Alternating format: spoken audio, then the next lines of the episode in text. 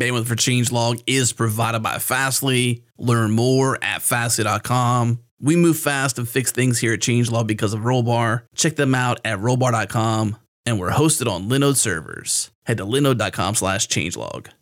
This episode is brought to you by Rollbar. Move fast and fix things. Resolve errors in minutes and deploy with confidence. Head to rollbar.com slash changelog. Request a demo. Get started today. It's loved by developers, trusted by enterprises, and most of all, we use it here at Changelog. Move fast and fix things with Rollbar. Once again, rollbar.com slash changelog.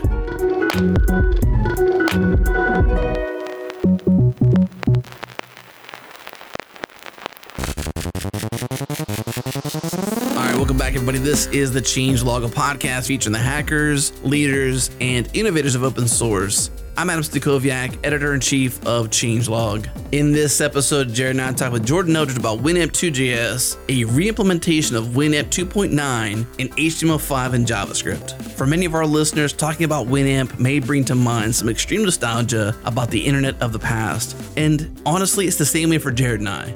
Jordan started this project in 2014, and it's what ultimately got the attention of some folks at Facebook, where he now works on Nuclide. We shared stories about Winamp back in the day for all of us, actually listening to music as an MP3, the technical hurdles and learning Jordan has experienced, skinning it, adding playlists, making it a front end for Spotify, which is so ironic to actually say. Also, Jerod has been hacking on it via live stream on Twitch, so check the show notes for that link. And little did Jerod and I know, but Jordan was a big fan of the show, which you'll learn about at the end of the show.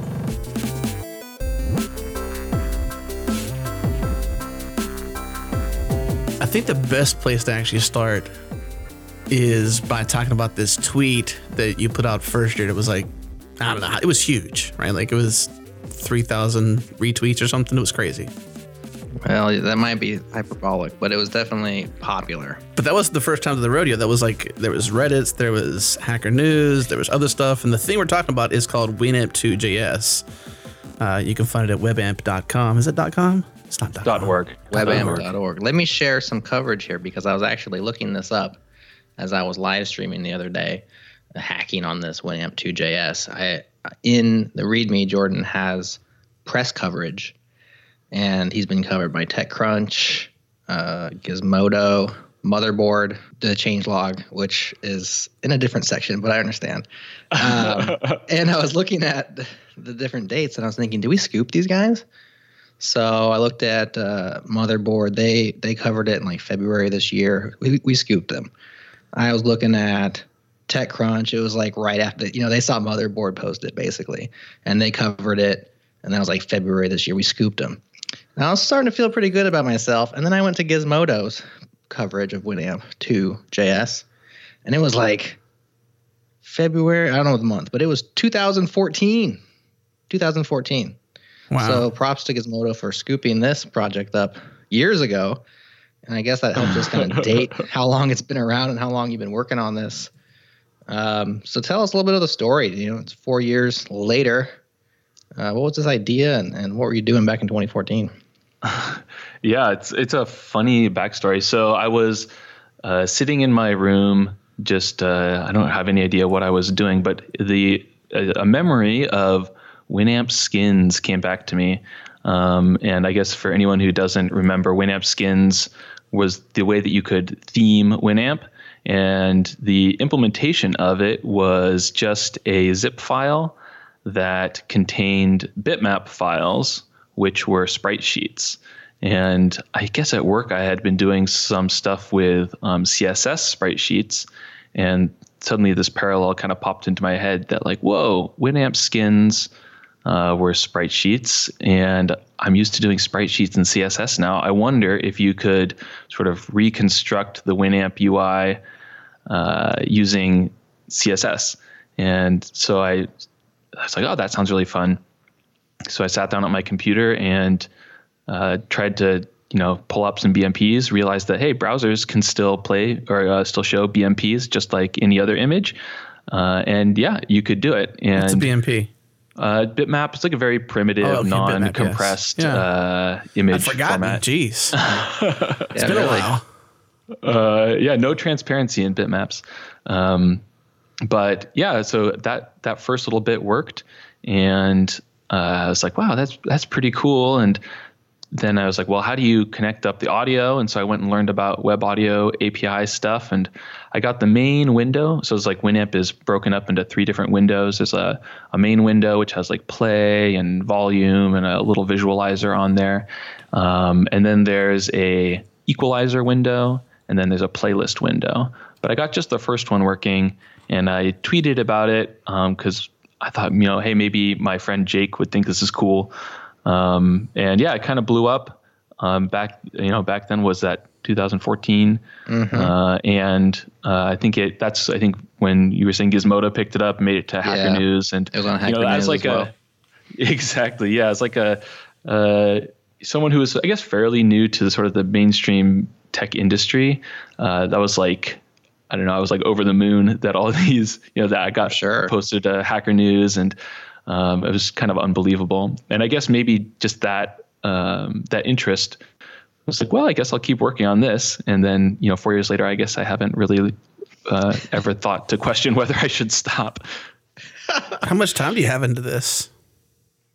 It's a good question. So it's a long term project, but um, it you know it sort of goes in phases where I come back to it and work on it, and then uh, sort of walk away for a while. I'm a person who likes to have a lot of different projects going in parallel, so that when I get blocked on one, rather than sort of being forced to solve a problem in a imperfect way, I can just sort of walk away until you know sometime in a shower two months later, I'm like, oh, oh, that's how I could do it, and then you know I can come back to the project.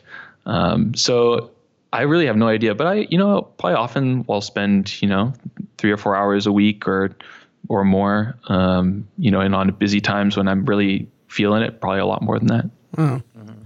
Reminds me of a tweet I saw recently where it was a cartoon and we retweeted it. So if you follow us on Twitter, you'll see this, but it was a cartoon. It was a brain and saying, Hey, to the person who owns the brain, essentially, Hey, you going to go to sleep? And then the next pane it says, Yes, now shut up the person talking to the brain. And the brain says, I think I figured out how to debug your program.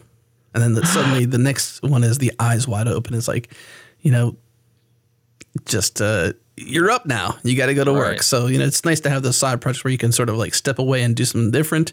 In this case, it's sleep, but uh, you get the point.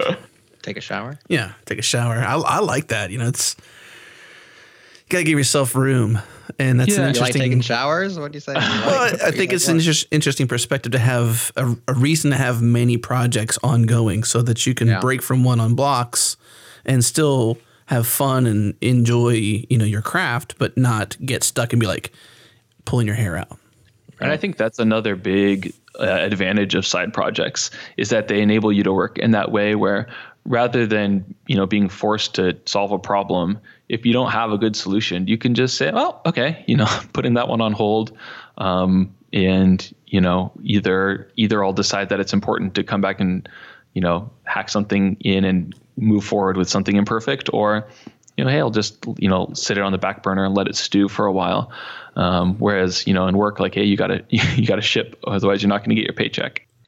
So there's there kind of two kinds of people, and and probably a uh, a sliding scale between them. You have people with a bunch of ideas and no time to do them, or maybe just enough time to work on one or two, and then you have people with a lot of time and no ideas.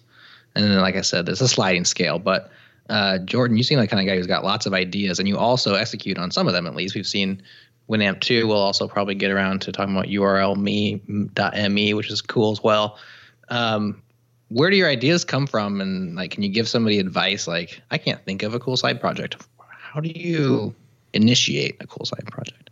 It's it's really funny because I spent a lot of time feeling like I was in that first camp where I had all this time and like I really wanted to be doing something cool um, or to be like participating, but I didn't feel like I had any ideas.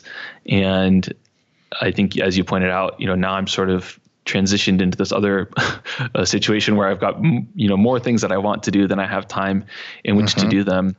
And I was looking back at you know all these projects that I've done, and I'm definitely like a side project kind of oriented person. And I realized that the one like theme throughout them is trying to do uh, something in a medium in which that thing is surprising. So with like Winamp 2JS, it's like can I think it's somewhat surprising that you can do as much as you can, that you can re-implement mm-hmm. sort of to the level of detail that is possible inside of the browser, um, which is a pretty tight constraint.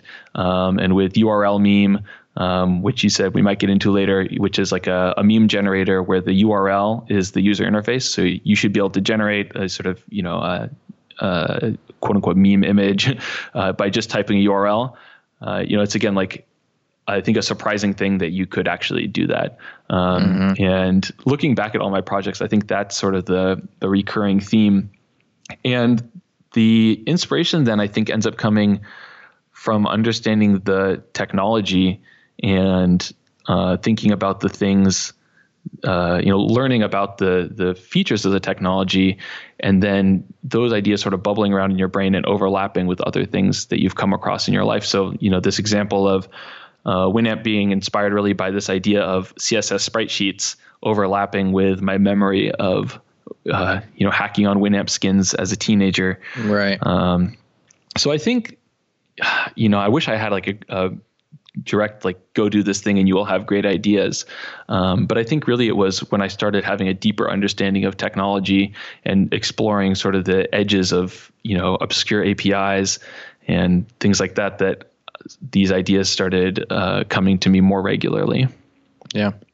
Yeah, I mean, when I look at Winamp 2.js, and you know, Adam and I also often discuss like what makes something interesting, or what makes it popular, or what resonates with developers, because those are things that I think intellectually stimulate us, and obviously we're in the you know arena of of covering those kind of things and talking about them, and you know, Winamp 2.js specifically had two things going for it. The first was an extreme amount of nostalgia that it invokes um, to most people who you know were around you know either I guess in the formative years or older in the late 90s, right? Early 2000s when it was very popular. Um, and then secondly, this little bit of a surprise factor, uh, an impress, you know, that impresses you that you can actually do this in the browser. Like it has those two aspects to it, which makes it very mm-hmm.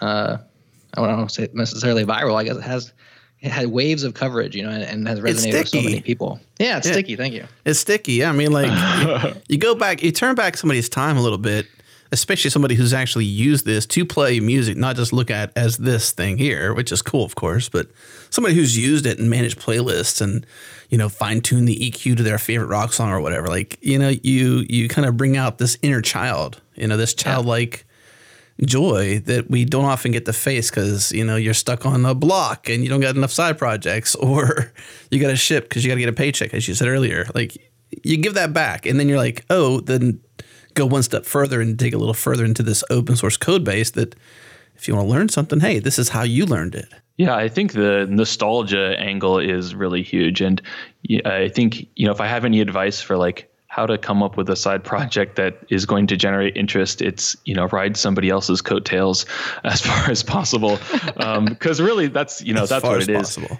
You know, uh, this thing has gotten you know like posted in a bunch of places with you know comments, and every time I read through the comments, you know maybe 5% are actually about the project and the rest of the comments like oh man winamp uh, you know i still use winamp or winamp was the best and everything you know more recent is garbage um, mm-hmm. but that and i think you know the same that was the same impetus for me doing it was i have like you said this sort of emotional uh, memory of uh, this mp3 player from a time that was formative for me both you know as a person right like music yeah. as a teenager, um, which I think is probably the the people with whom this is resonating the the best.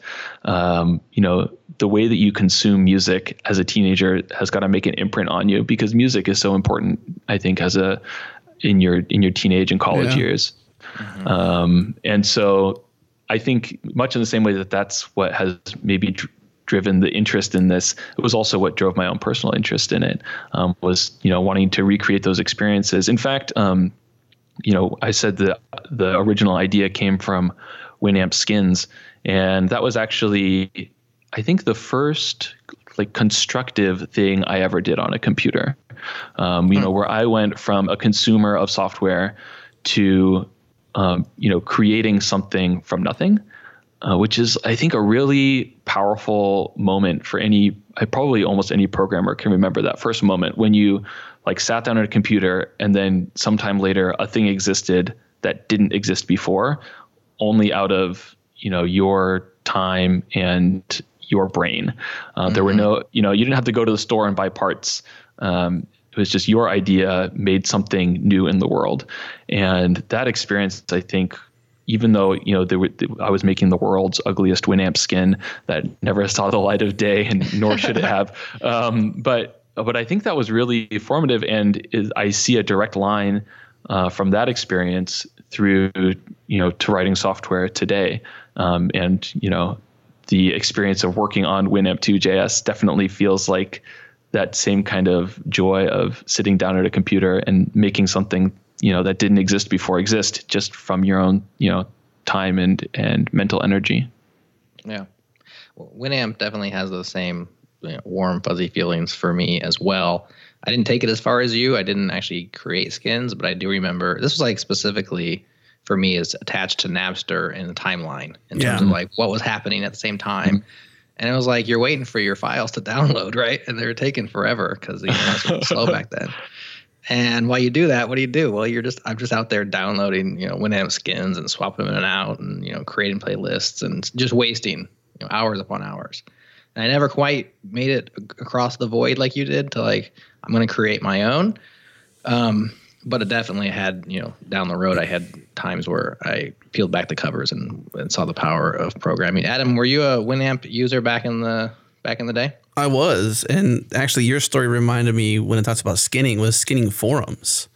That was a huge thing. I can't remember the, the, the most well known forum. Maybe you all might remember the brand name of it, but it was the most used. And skinning those and skinning Winamp was like the coolest thing and yeah, I was never cool enough to do either.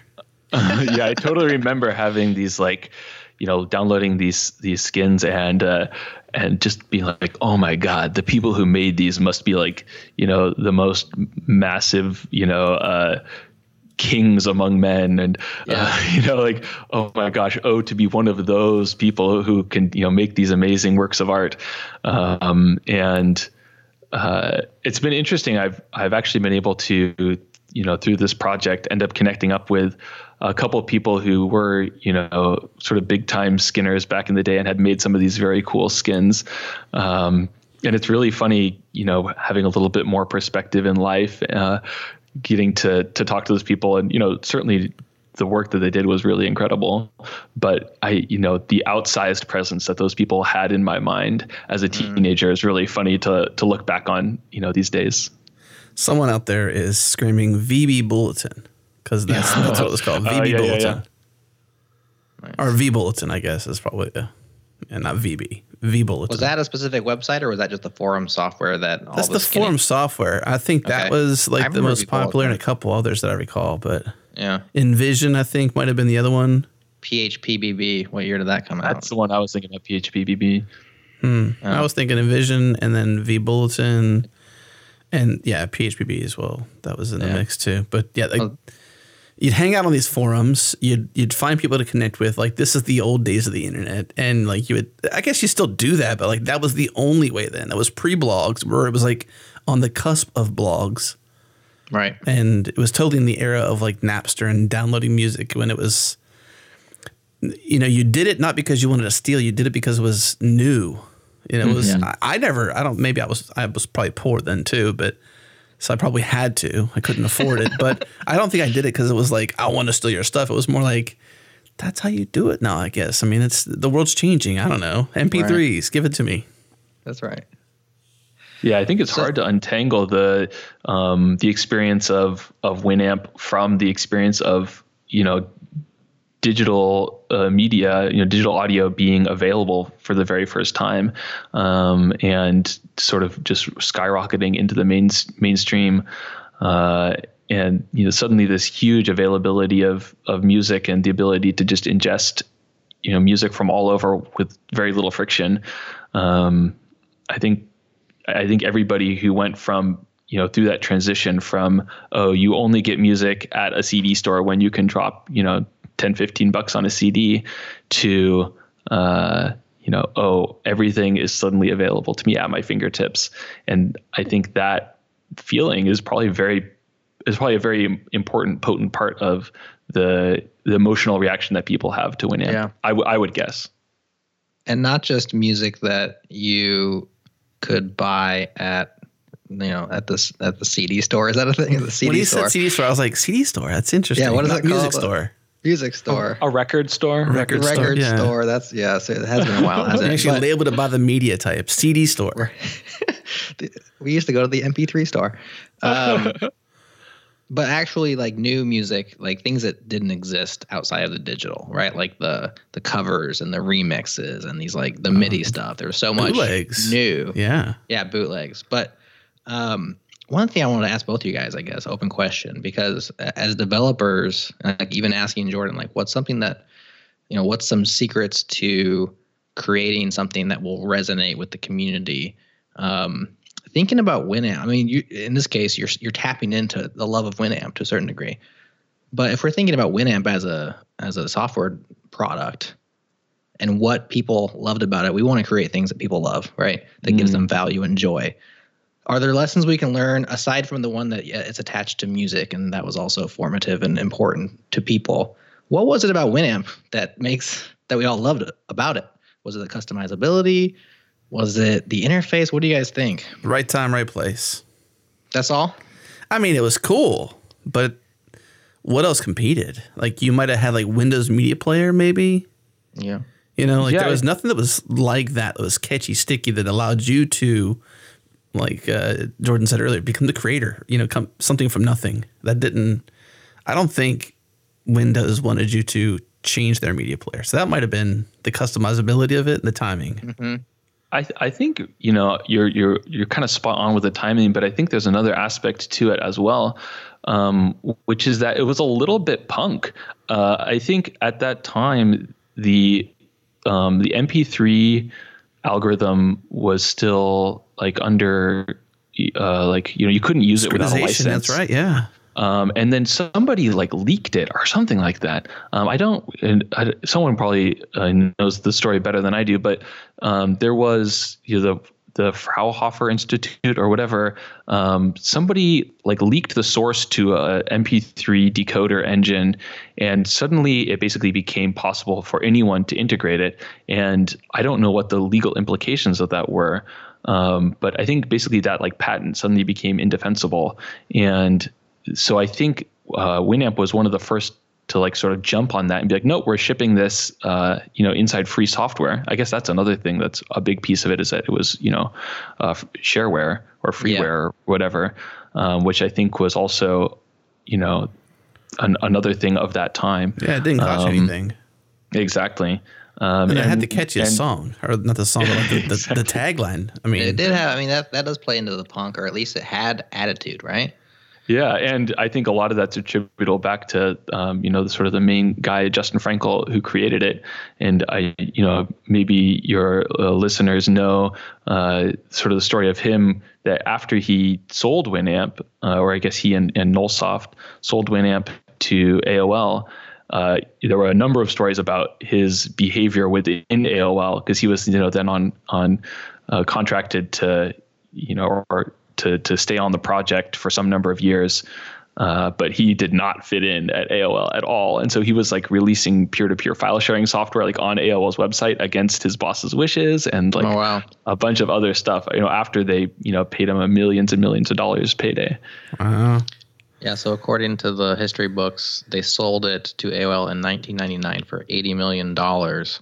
And and the nostalgia for Winamp 2 specifically, because like you didn't build Winamp 3JS or Winamp 5JS, even though these things exist, is that once AOL took it over, the it, it lost a lot of the things that people loved. You know, there's a major rewrite, new UI. It was very AOL, which is like anti-punk, right? Like it's like the the most mainstream thing uh, company at the time. Um, and so like the later another reason why I'm thinking why it's so nostalgic is because it reminds us of a better piece of software than you know currently exists and kind of like the glory days. Yeah. Well, you know, it was it was fast, um, and I think we have a lot of maybe as a JavaScript uh, developer, and you know, I feel this a little bit you know more cutting than others, but you know, this sort of uh, rebelling against you know modern high level languages, which you know are comparatively slow and resource heavy. Uh, you know, hey, it was it was fast and it was you know graphically beautiful, or I guess depending on your aesthetic aesthetic tastes. um, but yeah, I, I think the the fact that you know it was it was a singular vision from a very singular person i think um, and then it was just well executed on top of that um, and it wasn't compromised you know into any kind of corporate uh, requirement right? It was like this was the thing that justin wanted to build. And that i think has a lot of power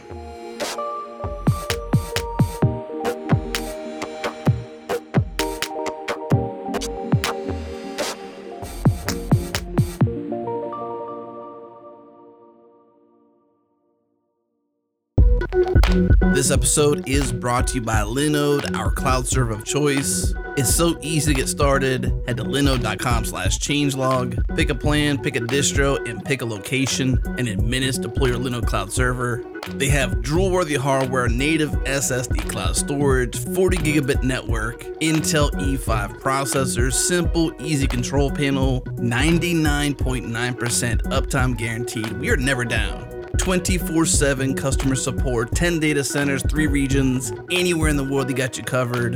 Head to linode.com slash changelog to get $20 in hosting credit. That's four months free. Once again, linode.com slash changelog.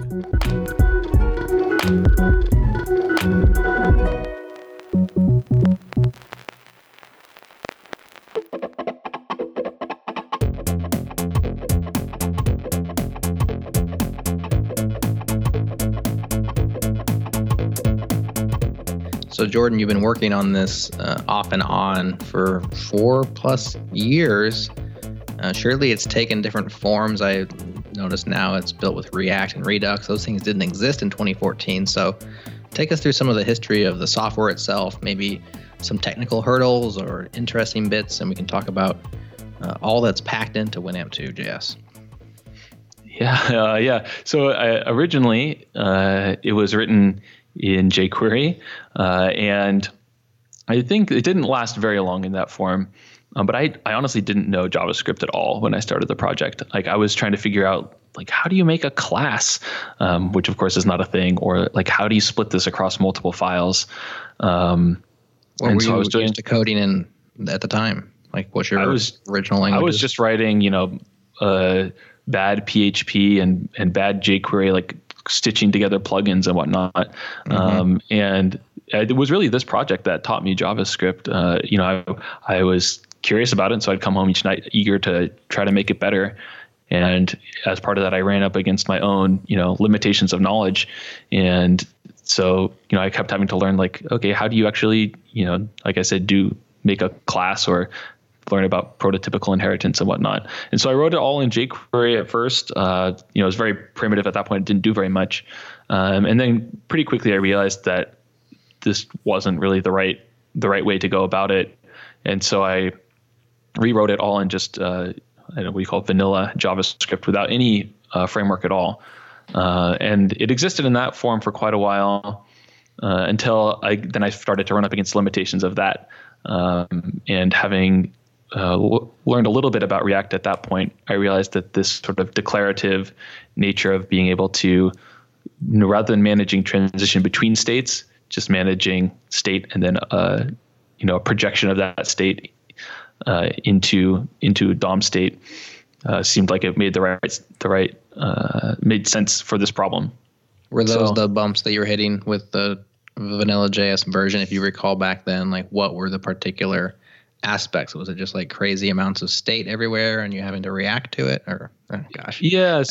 so I think that Yeah, I think the main uh, the main thing is when you don't have this declarative um, you know sort of react model of your UI being a function of your state you end up managing the transition between every state um, and so then you get this like your um, you know your the complexity of your application is exponential of the number of states that you have.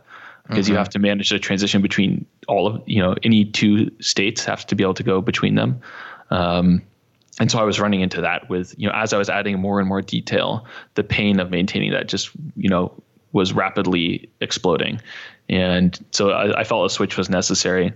Um, and so yeah I switched to to React and uh, Redux uh, and yeah I, I think from there it you know it's it was a pretty good fit for that uh, for that model uh, but the I think the real technical limitations were were not you know like in the framework decision, but in the you know some of these like I, you know, I think I said earlier about trying to do things which are surprising in a medium.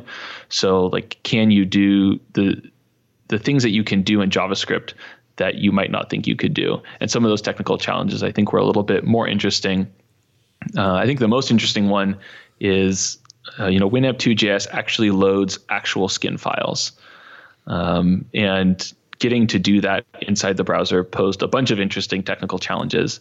Um, and I could I could go into that or not, but I think that was those kinds of problems were much more uh, sort of interesting than the you know what framework to use. Yeah, and that was a surprise to me. I I assumed it was just going to be looking like Winamp and like the play button works and all that.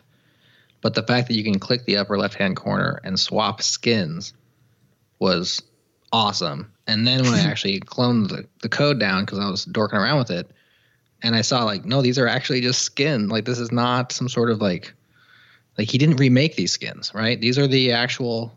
Can you go download like, off of Adam's old uh, vBulletin forums? Can you go download an old skin and pop it into Winamp 2.js and it'll work? Yeah, if you you can just drag it from your desktop right on top of it, and it'll bloop, it'll change. Uh uh-uh. uh That's so cool.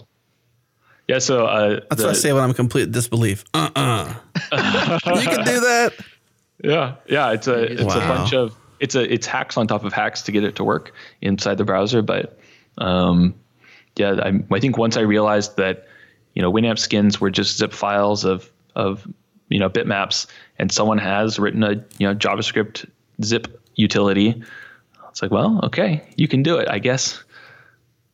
So it unzips them, and how does it work? I mean, you said you hit some hurdles there. Yeah, yeah. So some, um, some hacks.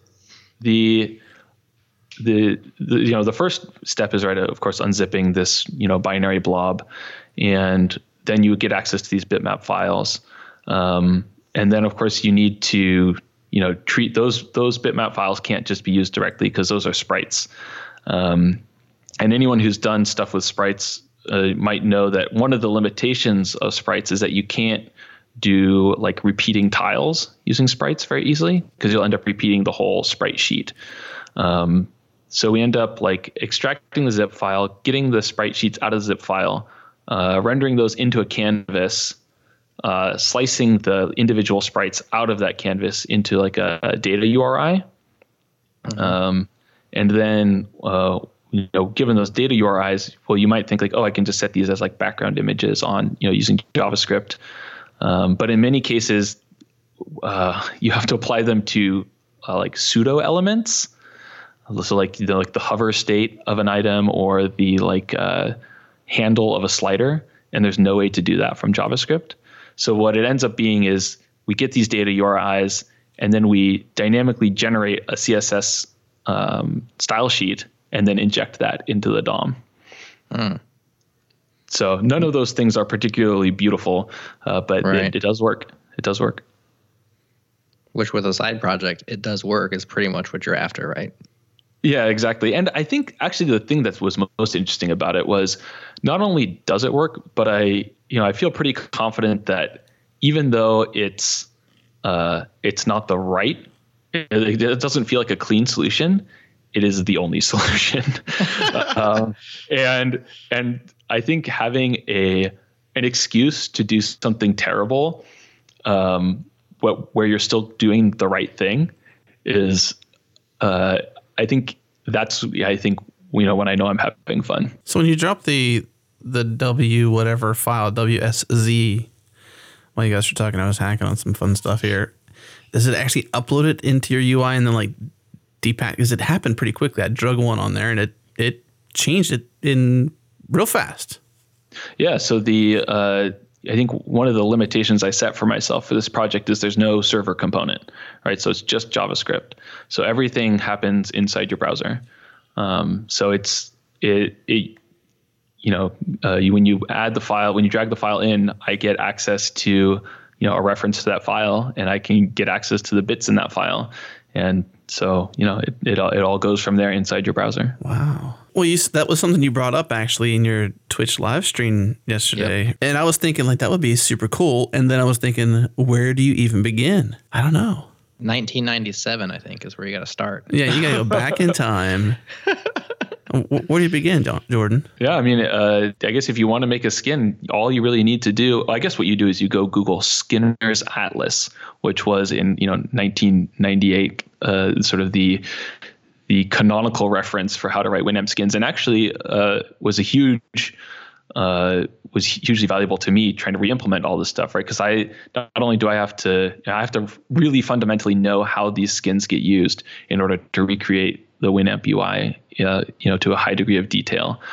Uh, yeah, and it's it's it is it's a bunch of bitmap files in a zip that's been renamed, and then there's a number of like config files in there as well. So some INI files and and whatnot, which which of course I also have to parse. It's tangential, of course, but in this journey of yours, having to go to all these obscure, you know, to some degree, you know, kind of older websites that have information that not a lot of people are actually looking for anymore.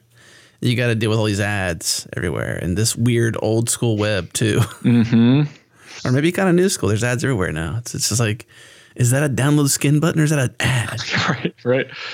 Yeah, both. There's like there's it is, has been an interesting experience with sort of understanding bit rot, you know, and how you know yeah. these things that we sort of took for granted being around are not necessarily going to be around forever unless someone cares.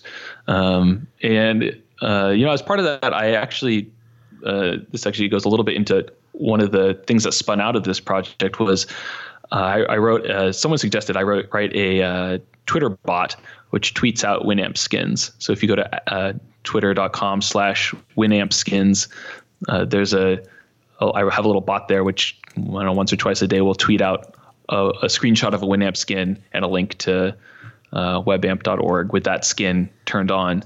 Uh, but just as an as an effort to sort of preserve some of these, uh, you know, these things that people put a huge amount of effort into and are really, uh, you know, iconic of that era. And sometimes it's because they're just like really incredible and the craftsmanship that went into them and whatnot. But sometimes it's because they're they're pretty atrocious, and you're like, why is there a worm, you know, protruding from your MP3 player?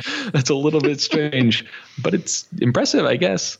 Um, so yeah, I think. You know, I certainly didn't set out on this project with any kind of noble ambition, but I think in retrospect, if there is anything really valuable that has come out of it, it's that it has you know, it does provide a way to take these, you know, artistic artifacts, uh, which were becoming sort of increasingly hard to to share or to um, to experience, and you know, sort of you know, lower the barrier to entry there. And in fact, I've been I've been reached out. I reached out to some folks at the Internet Archive, um, and looking into you know maybe ways that we could. Uh, you know, have a, a collection of Winamp skins up there on the Internet Archive. It's a great idea. Did they? Yeah, I think like three. Back? I I, I tweeted something, and uh, a f- friend of mine uh, tagged somebody else who I guess works there as a volunteer there, and was like, "Yes, give me all of them in any format." And so I I still have to follow up with him and figure out exactly what uh, you know what we can do and whether we. I think my main goal would be like if we could get a great UI.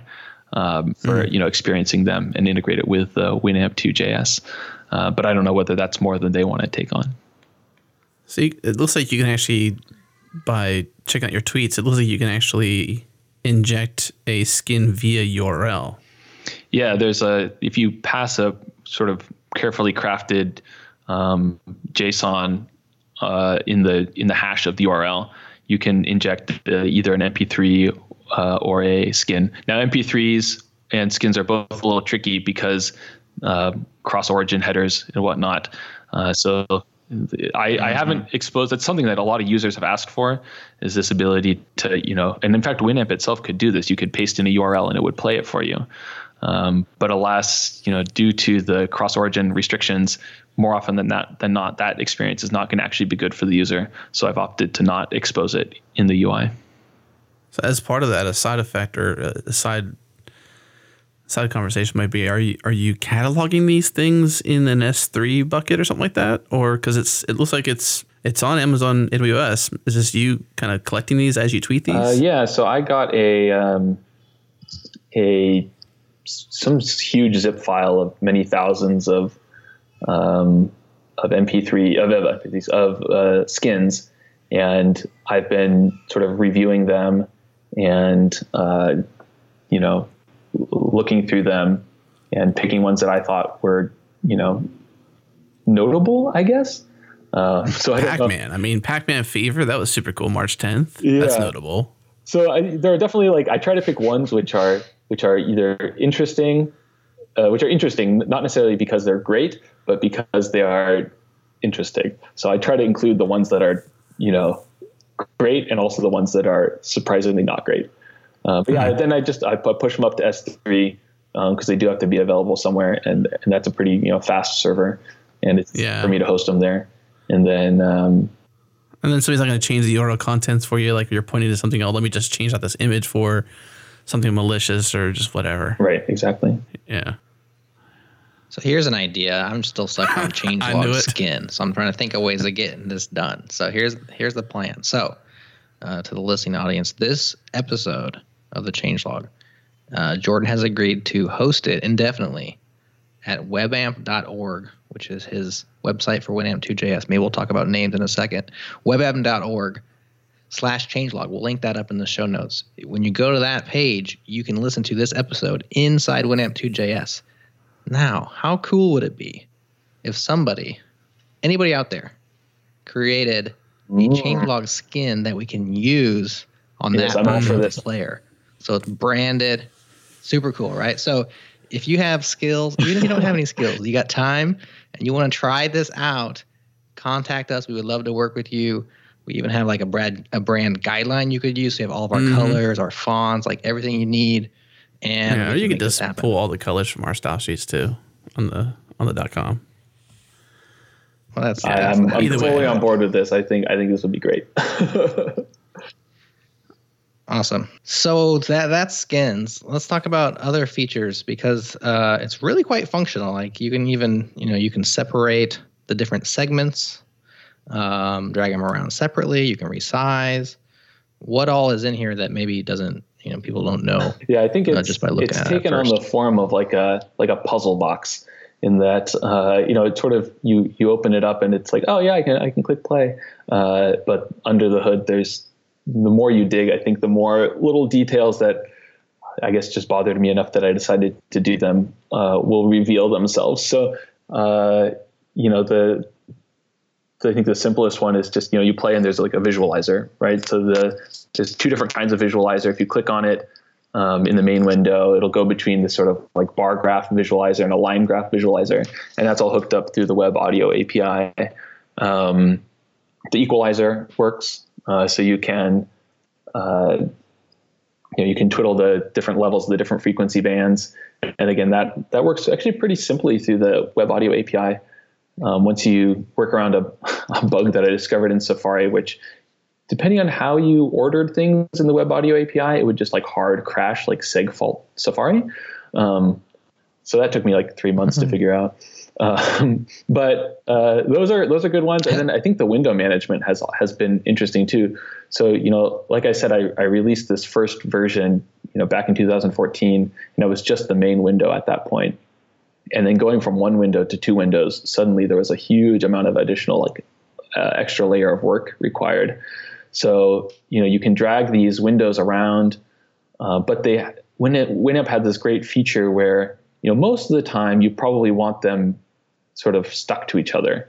You, know, you want the windows sort of arranged, but you want them to form a single unit. And so it had like snap.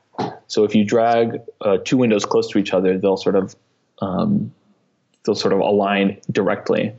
Um, so getting that to work was uh, yeah. quite a bit of effort. And in fact, just recently, another piece of that is you know the windows have this like shade mode uh, where they'll like collapse down to just their title bar.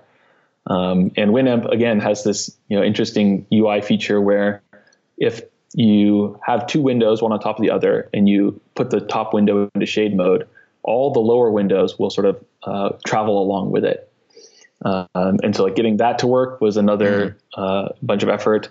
Um, let's see, just laundry list of other things. It can parse the binary equalizer format files that Winamp um, can generate, and it can also generate them. So if you like set the equalizer to a particular level, uh, you can export that as a binary file and then like drag it in to to uh, bring it back to that level. Um, the playlist uh, works, and you can export your current playlist as a HTML file, uh, which again Winamp could do. Um, yeah, What's so, this file type huh. EQF? It's pretty simple. I had never uh, actually had to do anything with binary file formats, so it was my my for, first uh, uh, entry into that kind of world, which is good. Again, you know, I learned a lot. Uh, but it's very simple. It's just like a, a, a name and then like 11 values between you know 0 and 255 so why uh, why can you save a preset for the equalizer not the playlists is it yeah is, is it completely different is like just a json would you kind of modernize it or would you sort of still go old school with it um, so you're saying like why can why can you save the export of the um, equalizer, but you can't like export your playlist. Yeah, which I think Winamp yeah, exactly. also like the M3U format. Yeah, it's another thing people right. have asked for, and the reason right. is that there's there's like I don't have direct access to your file system. So if you came back, if you had you know dragged in you know your your Matrix soundtrack to listen to, um, and then you tried to export that playlist, nice and choice. then you and then you load up that playlist again. I can't go look on your on your file system and, and find those files for you. Mm-hmm. Um, and so, like, while I could certainly, you know, read and generate M3U um, files, I can't go. I can't actually do anything useful with them. So mm, it's again okay. one of these limitations of the browser where you know you can do a lot, but you can't do everything. Now, now, maybe my memory isn't serving me, but like this snap you, mentioned before, when the when the different panes snap together, that just seems like exactly how Winamp used to work. Did you just is that exactly? I mean, as much as you can, or am I just having like backwards nostalgia where I think this? Yeah, is I mean, the real thing, as much snapping. as possible, I've tried very carefully to recreate everything exactly, and and partially it's just because it's kind of fun to do. Um, but also it's it, it's actually kind of freeing as an engineer who you know, even with the most well-defined spec, I think any project ultimately ends up being a lot of judgment calls as an engineer of like, okay, how should this thing actually work to be the best? And there's something kind of liberating about mm-hmm. not having to make that decision ever and just knowing like, okay, the spec is this thing, right? I want it to behave exactly like this for better or for worse. Um, so yeah, it's, it's like mm-hmm. I was mm-hmm. literally you know, a slow mo screen capturing actual Winamp in a VM to see how many pixels away it is until it snaps. Um, and wow. yeah, and, and, I guess to say for better or for worse, there are some cases where Winamp has bugs um, where things don't behave in a quite sensible way. Where I've actually gone ahead and re-implemented those bugs uh, just because uh, you know, I, for me, that's kind of more interesting than trying to make the best MP3 player, uh, just to make the one that already exists.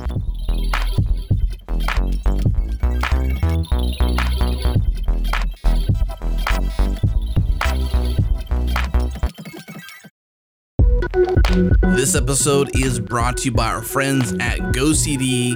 GoCD is an open source continuous delivery server built by ThoughtWorks. Check them out at gocd.org or on GitHub at github.com slash GoCD. Provides continuous delivery out of the box with its built in pipelines, advanced traceability, and value stream visualization. With GoCD, you can easily model, orchestrate, and visualize complex workflows from end to end with no problem. They support Kubernetes and modern infrastructure with elastic on demand agents and cloud deployments. To learn more about GoCD, visit gocd.org slash changelog. It's free to use, and they have professional support and enterprise add ons available from ThoughtWorks. Once again, gocd.org slash changelog.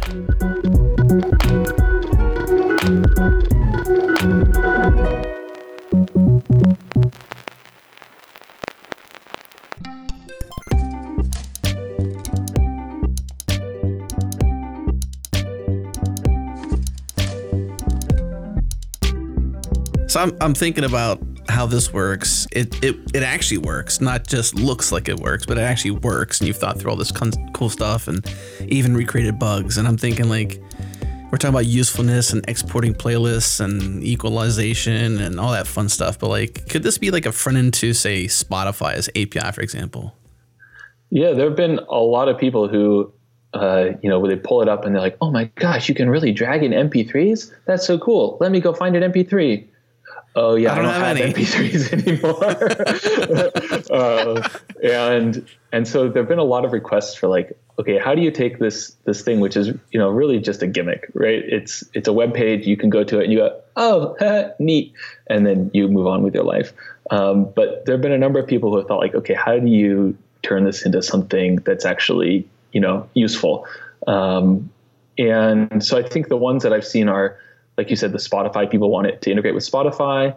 Um, and they want it. Yeah, yeah. People. What? Okay, this isn't just you. This is them poaching you. All right, cool. Yeah, Let's hear more. No, not necessarily Spotify wants it, but uh, oh, well, actually, okay. The okay, people Spotify of Spotify, not back. Spotify the company. Stepping back, so Spotify. is that like Spotify people Walmart? Itself people actually Spotify. did have uh, a, a player called Spotiamp, which was a like C Winamp clone that you could run on your desktop if you had a Spotify like premium account. Um, and I wish I could remember the, the name of the guy who did that because he's a he's a notable guy. Um, but he was working at Spotify and he he built this Winamp clone that you could download and run and it would interact with Spotify. And I think they had first they had some licensing issues with it, um, and then I think ultimately there was a whole to do about people were using the the like um, library, the underlying library, which that thing used um, as a as a hacking monetization model. So they were like creating fake Spotify accounts, and then um, they would like hack into arbitrary people's computers and like play tracks on those um, Spotify author accounts tracks, and then make the like revenue from having their tracks listened to a bunch. And so eventually Spotify had to shut down that, um, or they chose to, I guess, shut down that that thing. So yeah, Spotify itself, I think at least some people within Spotify would like to see a, a Winamp interface. Um, and you know they do have this API that's available online. Um, and I don't know for sure, but I, I, think it might have something to do with the new DRM enabled um, APIs in the browser. Uh, and that's a whole other conversation. But because of the DRM, we can't get direct access to the audio stream. And so there are some features which don't work. Um, so the equalizer can't work because mm. uh, we can't twiddle the bits in the, the, way that we need to. And the visualizer can't work. Um, and the balance can't work. Um, so for now, and unless maybe the, you know, a bunch of these things get added as, um, you know, on top of the existing web APIs, for now, those things can't work. Someone has a, a copy working, um, and I, I, once I think that solidifies a little bit, I'll share that. Um, but because it basically can't work fully, I think I'm not going to include it in the core. But uh, today there's Dropbox integration, so you can if you go to the like options menu and you say like like open a file or play file, you can uh, pick from your Dropbox folder. Can you actually put it at a Dropbox folder and that becomes a playlist? Mm-hmm. Yeah, you can like there's Dropbox has a little like file picker UI, and you just pick from there, and it will populate your playlist with you know a directory of files. Wow. Uh, while you were talking about that too, I was also thinking about just like alternate ways to use this. Could be it, that would make a really sweet looking iPhone interface or even mobile interface because it's you know vertical, you know, and the play playlist can be you know the top two seconds sections are essentially the same height, and then the bottom one is the same height too, but I guess it's variable in the fact that you can scroll to see more playlists. That could be one more place to take it. Well, the yeah, touch targets I've done some work to get it to work to make sure it works on mobile, um, and it does work. But yeah, I think the touch target touch issue is is pretty devastating. Um, that you know you can't really cl- click on anything. Although it does bring to mind, I don't know where does you know back when the iPhone was you know still like a myth you know people were doing all these mock-ups of what an iphone would look like based on you know like what a mobile phone looked like and what an ipod looked like but someone did a this like mock-up yeah. of a like hardware web amp or hardware winamp um, which is I'll, I'll see if I can track it down. Maybe it's can stick in the show notes, but it's pretty incredible. It's it's literally just like a little you know candy bar size hardware device that looks like Winamp UI on the top with like a headphone cable coming out of it. Yeah, definitely share that with us, and we will add it to the show notes. Let's talk about the name you just mentioned, WebAmp again. We've been calling it Winamp 2JS. Surely there's a story there. There's yeah, always a story uh, with names. So Winamp 2JS was, I guess, the name I came up with originally, just because I thought it it was the most terse explanation of what the project was. Right? It's Winamp 2 in JavaScript. Um, and shortly after I I tweeted it that first time, the I I got a, a tweet response from um, Tom Pepper, who I guess was one of the very early people at Nullsoft, along with Justin Frankel. And he said, like, hey, congratulations from Nullsoft. Uh, we have these domains if you want them. Um, so that was webamp.com, .org, and .net. And I guess I think they maybe had some internal project or something like that at some point of doing some kind of web thing, and it never came to fruition. And I don't know how he, uh, you know, came into possession of those domains or whatever. But uh, yeah, there I guess there was a, I guess long story short, there might have been some legal complications about getting me those domains, but I have them now, um, except for .com, which uh, I got scooped up. But so I, th- I thought it was very cool to one have like a much more shareable URL than was currently like on my own jordaneldredge.com uh, domain with you know three subdirectories down. Uh, so I, I, thought I might as well take advantage of these mm-hmm. uh, this domain because it seems like a cool place for it to live. Um, but I guess I haven't fully committed to changing the name and, and you know introducing the complete confusion of uh, you know like you said news articles or other things that talk about it as Winamp2JS and then that not being the canonical name mm-hmm. anymore. But yeah, I you know the, it felt it felt like a code name or something. The the new name, but it's I guess it's like too late now. There's going to be yeah. confusion. It's just a matter of like where does that confusion live? Uh, what's what's crazy is that you create this thing, you tweet about it, and then the originators of Nullsoft. What did you say his name was again? Uh, Tom Pepper. Tom Pepper. I love that name too. It's such a cool name. Yeah, I think Tom Pepper reaches out to you and says, "Hey, I got some. we we have some domains we can probably give you. So why did you not get the .com? What happened there? Um, let's see. How, how do I how do I phrase this? So uh, I wasn't able to actually. He wasn't able to actually give me the domains. Um, but in the intervening years, they did expire uh, rather conveniently. Uh, but I wasn't watching closely enough. I see. Okay, so a, it's a bit delicately put, but that's that's what. Yeah, I'm reading. Everybody else read between the lines there. We're not going to repeat it because it's just not. It's just it's just too close. It's too close. But this is crazy though. So like a long time ago, you kind of got uh, nostalgic and you wanted to play with this back in you know whatever you released this 2014, and then you know now you're doing this. I think this is such a crazy journey. This is the this is the this is open source at its best. I think it really is. The you know, there's certainly there haven't been a ton of contributors. I, I can say you know there have been people who have like popped in and done a thing or two that they thought was interesting. Uh, I mean, I think most notably the addition of actually parsing the job the skin file in the browser using that uh, JavaScript library was a, a, very early pull request. Um, but I think the the amount of input that has influenced you know how it's evolved has been really tremendous. Just people you know popping up and be like, hey, did you know like this obscure thing about the web audio API that would allow you to do this other thing that you probably want to do? Mm-hmm. Um, and so you know it really has been uh, you know like while most of the code has been commits that I've written myself, the a lot of the you know core ideas or breakthroughs did come from people in the community and and, well, and, and the, the, the the attention that it got has really enabled that in a way that I certainly you know without people knowing about it their ability to come in and, and lend their particular expertise I don't think would would be possible. It may not be open source traditionally in the fact that you said there's not that many contributors.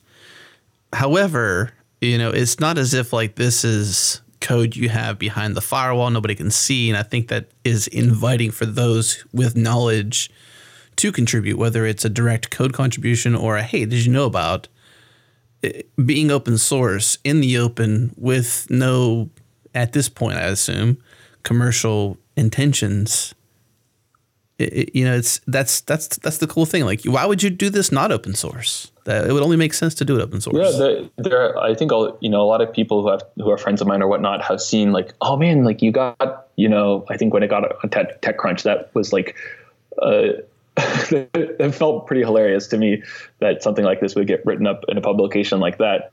Um, but you know, when I was telling my friends, you know, how cool that was, and they're like, wow, like now that you've really, you know, hit the mainstream, like You've made it. are, are you going to start putting ads on there? You're going to, you know, what's your, what's the monetization strategy? Uh, Yeah. okay, wait, wait. Yeah. What's the monetization strategy? Well- How are you gonna make money from this? I know what it is. You just sit there and wait for AOL to Yeah, call. right. It'll Uh, happen. and, and And they're like, no, wait, don't don't we already own that? Haven't, have, Uh, No, they this sold it before? off. They'll buy it again. we'll buy it again. Let's tr- one more try. Yeah. very strictly do not have any interest in that. Um, I guess uh, you know the answer to my monetization strategy has been to do something really interesting, hope that people who know or who care see it, and then that that has like a, a positive influence on my career trajectory. And uh, that actually is is directly true in that the my current job uh, at Facebook uh, was the result of a recruiter reaching out who had seen this project.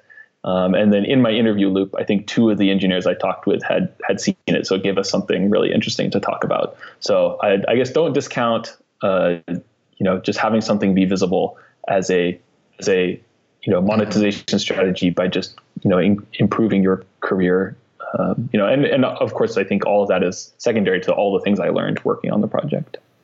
Uh, how much of this overlaps with things Yeah. you do day to day? Like how much have have has what you've done at day job, either at Facebook or elsewhere, you know, kind of led back into this or vice I- versa? It's actually, yeah, I think the vice versa is actually more the case in that uh, I started working on this project and then I got really into JavaScript. And, you know, in order to do some of the things that I wanted to do here, I had to dig pretty deep into understanding the language and, um, you know, some of the web APIs and whatnot.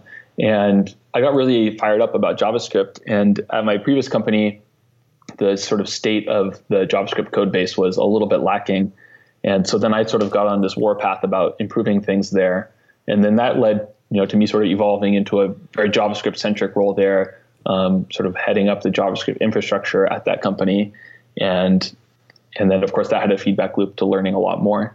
Um, so I think it, it really was like, you know, this project gave me the impetus to go really deep on some of these things, which then had, you know, value in my career. And and then there was a feedback loop on top of that. what you're not condoning is that the only way you get hired is by having side projects, right? Uh, no, I'm not condoning that, but I do. But you're saying that it, it could help. I do think that um, finding something that you're that you're passionate about, um, and certainly if you ideally like you should do that at your work, and and ideally you can do both of those things too, right? Like you can you can have a project at work that you really care about, and you can have um, you know other things on top of that if you wish. Um, but you know, I think in the interview process, having something that you really like have like you're you're fired up about um, and that you've thought about in that like sort of all consuming way i think comes across. And whether that thing is like because you were able to find that alignment with your day job or whether that thing is something that you found you know on the side is is you know certainly a personal choice.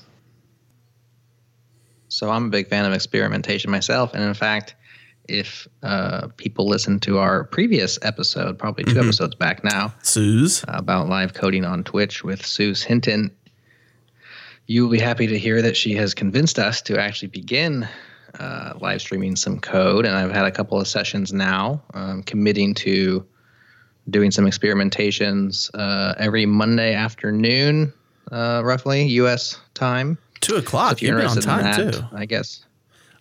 Well, two o'clock Punctual central. guy. I like to be so on time. yeah, Monday. That's right. Which is like 4 Yeah. a.m. Australia time. So, uh, which I found out by one of our Australian friends in Slack, who was a bit disappointed, but I think he understands. I think if you live in Australia, you're kind of used to a lot of stuff happening in the U.S. Yeah. um, well, the cool thing is you got the sleeping. But- playback though. You got the videos going on. So the first one you didn't, but the second one you did. So now you can get the playback. That's right. So if you're interested in that, uh, twitch.tv slash changelog Uh, underscore. Hey Twitch, if you if you or- know us and you like us, give us slash changelog, please. please. Somebody out there. Get that underscore out there. Nobody wants it.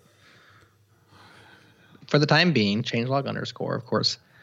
Uh, you can also just go to our website and find a Down place to click on that. Follow us on there if you want to live code with me on Monday afternoons.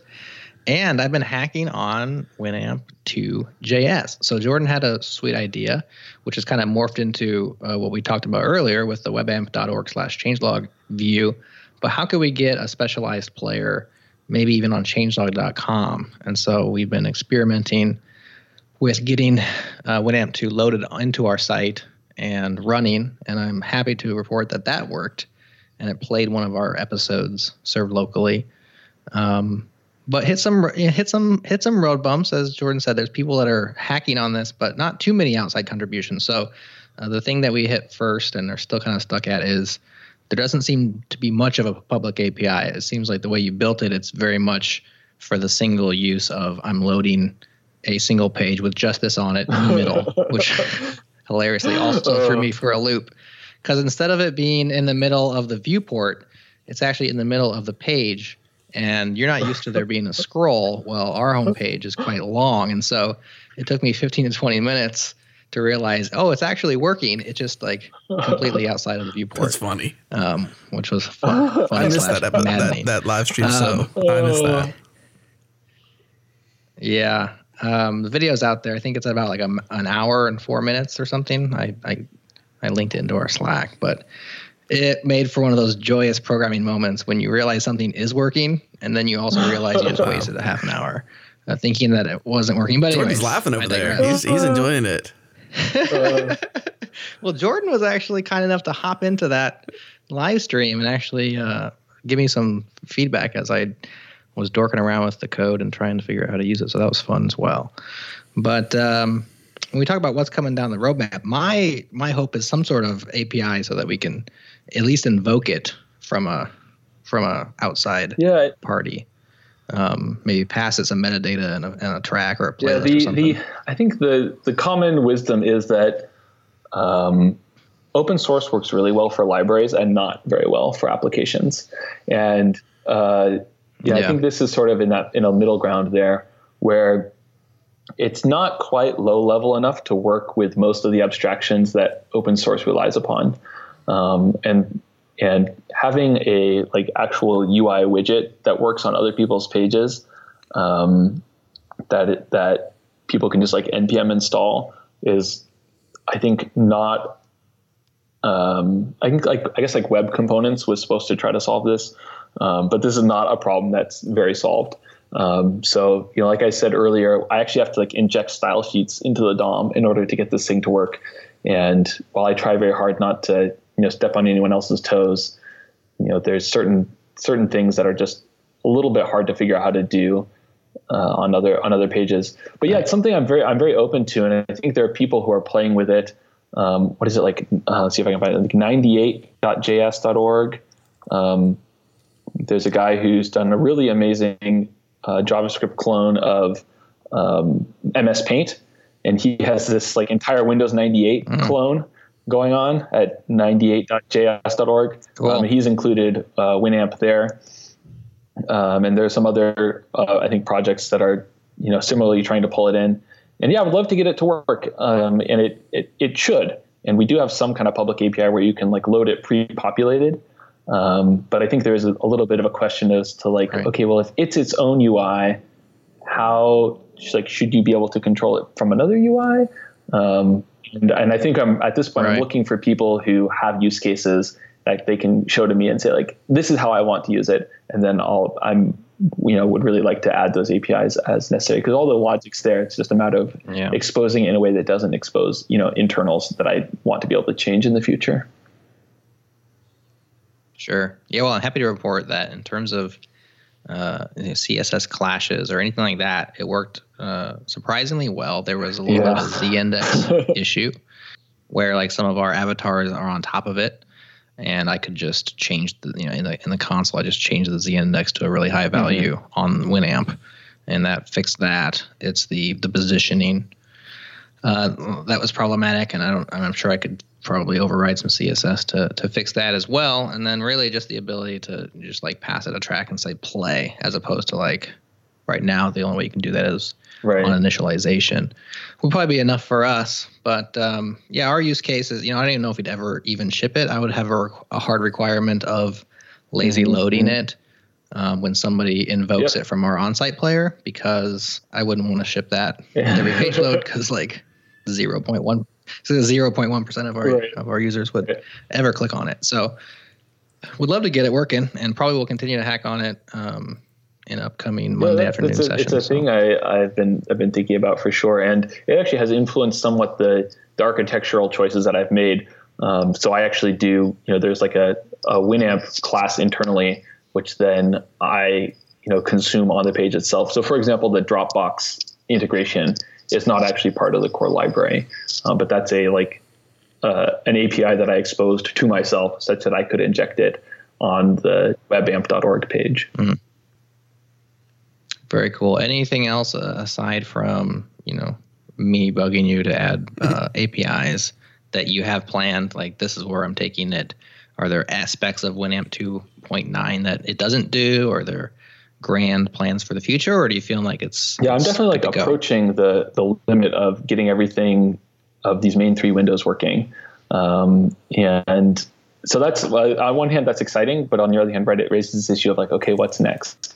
Um, so uh, you know, there there are people working, or there's at least somebody working on an Electron app, um, which would be one interesting place to take it. I'm a little bit skeptical that something that's like, wow, that's so cool in the browser as soon as it's an Electron app, the response is gonna be like, "Oh God, Electron, JavaScript, everything is slow." Like, uh, remember Winamp? Winamp was fast. Right. This is not fast, uh, and that there's gonna be this sort of like, uh, like an I don't know, like an uncanny valley. Uh, I don't know if you know that, like that notion in like 3D uh, rendering that like as things. Mm. Get more and more real. Eventually, they reach a point where they're like so real, but not quite real enough that they become very disconcerting. And I worry a little bit that if if this does actually get packaged up as a desktop application, that uh, something which felt like a very detailed and, and accurate reimplementation in the browser is going to feel like jarringly not quite right uh, on top. Um, yeah. So that's that's one thing that I'm thinking about. The other one, um, of course, is that Spotify thing. Although I don't think that that uh, will ever really can never quite be right due to the DRM limitations. Um, but the thing I'm actually more interested in is uh, there's this um, one of the I think other iconic things about Winamp was the visualizations. There were these um, very ornate uh, visualizers. I think the most notable one is called MilkDrop, um, which would do these you know psychedelic uh, visualizations of your music in real time. You'd sort of see the the screen undulating in beat with your music. Uh, and all that stuff should be possible in JavaScript. And in fact, it is. So there's a, a, a, guy here in the Bay Area who's done a project called butterchurnviz.com. Um, and it's basically a, a JavaScript reimplementation of MilkDrop, which was one of these visualizers. Um, and we've we've gone back and forth a few times. I think he's interested in trying to integrate it, um, but he's you know been busy and it's not, his project is not open source, so mm-hmm. I can't just jump on it. Um, and then there are some. There, uh, the other main visualizer, which I think was built in to Winamp, was called AVS.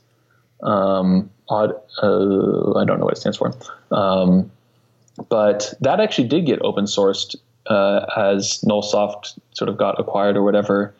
Um, so the C or C++ source code um, is out there, and there are some people working on a JavaScript port of that, and there's also someone working on a like a, a WebAssembly transpilation. I was just gonna say yeah. that might be a good use um, of WebAssembly. And there's that. a uh, yeah, so there's some talk of trying to get that to work, and I would really love to see that because the the AVS worked with these presets, which were these like declarative files um, that people, you know, these like I guess in the same way that skin authors would be distributing these skins they had made, these preset authors would be distributing these visualizations. And similarly, there's like no place to go experience those anymore. And so it would be really cool to offer, you know, a home for those things that could be, you know, revitalized on the web. So those are the things I'm thinking about. Um, but I would love to see if you know anyone else has any other ideas. of places that we could take this or or other things like that. What a journey! I mean, it, just uh, one side project away, and then next thing you know, down the, rabbit, rabbit, hole, all this fun, Facebook, uh, archiving the web, going back into history, hitting up old forums, resurrecting uh, skins, tweeting them even, and loading them via URL. That's it's an interesting path. And then also, like you said, the vice versa on the learning process of like, you know, taking what you've learned here and applying it to stuff you do at work is,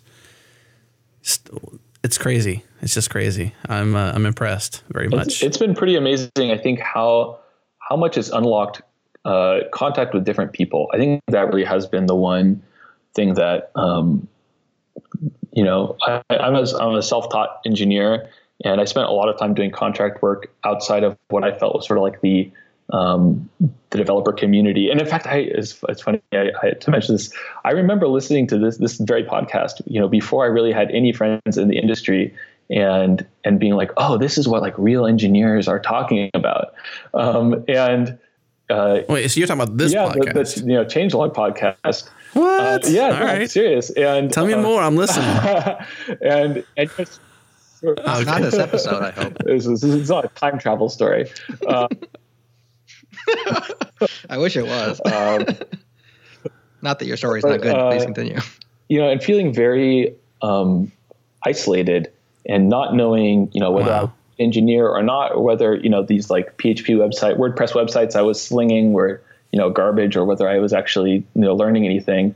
And um, and you know going on this this journey of having done something and then getting you know feedback from people on github and um, you know and then getting to meet you know actual other engineers who have thought about these things and and connecting up with people i think it really is like the human network has been like the long-term benefit of this project like the people i've been able to meet the um, you know the people i've been able to learn from because um, that's stuff that i you just you, you can't self you know, there's certain things you can't self teach without, uh, you know, learning from other people.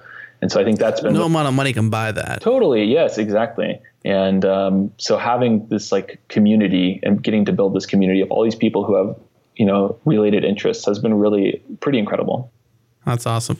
I'm glad it's come full uh, full circle here, and you've been able to one be a listener bummer on being isolated, but thank you for letting us be a resource for you to not feel so isolated. And three, just kind of continuing that journey and then ultimately coming on the show and sharing this cool story. I mean, that's. I, am kind of touched, man. That's awesome. yeah, when you guys reached out on Twitter, I definitely was like, "Play cool, play cool." um, but yeah, I, I think uh, you know, finding finding your community is really important. And um, and for me, a big part of that was, uh, you know, you know, learning podcasts and other things like that. You know, blogs and whatnot. Uh, and then you know, as you do more things and get more things out there, being able to connect up with real people and not being afraid to reach out and say like, hey, you know, what's up? Let's talk. Yeah. Hey, what's up? Come talk. I like that.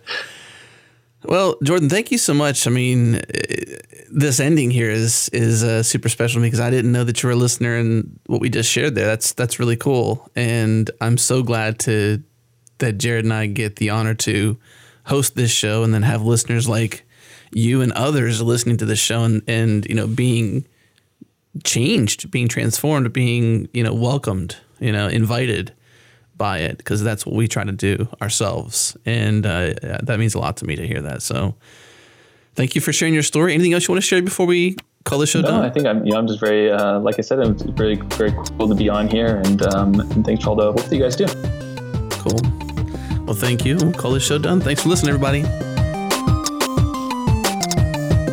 that's it for this episode of the Changelog. If you enjoy going back in the past to learn about Winamp and WebAmp and HTML5 and JavaScript and all this fun stuff to make something nostalgic come to life through open source, this fun project for Jordan is just this fun to go back into and dive into. It's a lot of fun doing this. If you enjoyed this, share it with a friend, rate us on Apple Podcast, go on Overcast and favorite it. Whatever you use, like it, favorite it, share it, tweet it, whatever, uh, do us that favor. And also thanks to our sponsors, Rollbar, Linode, and GoCD. And of course, bandwidth for Changelog is provided by Fastly, so learn more at fastly.com. And we move fast and fix things here at Changelog because of Rollbar. Check them out at rollbar.com. And changelog.com is hosted on Linode servers. Head to linode.com slash changelog. Check them out. Support this show. This show is hosted by myself, Adam Stacoviak, and Jerod Santo. Editing for this episode is by Tim Smith. Music is by Breakmaster Cylinder. And you can find more shows just like this at changelog.com or on Overcast or Apple Podcast or wherever you get your podcasts. That's it. It's over. Thanks for listening, and we'll see you next week.